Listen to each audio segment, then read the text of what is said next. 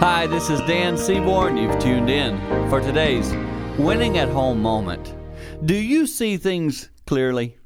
I've got to confess something. Every now and then when someone's trying to share something with me and maybe I don't like what they're going to say, I pre-decide what I think they're going to say, and I'll just say, I know, I know, I know. And then they say, well, what do you know? And then I tell them, and then they say, that's not what I was going to say.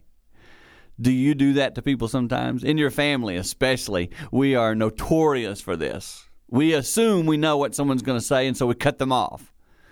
I'm learning that to really see things clearly, I need to hear what they say, because there might be even a little five percent addition to it that I don't know. And that sort of thing can make the whole issue you're talking about more clear.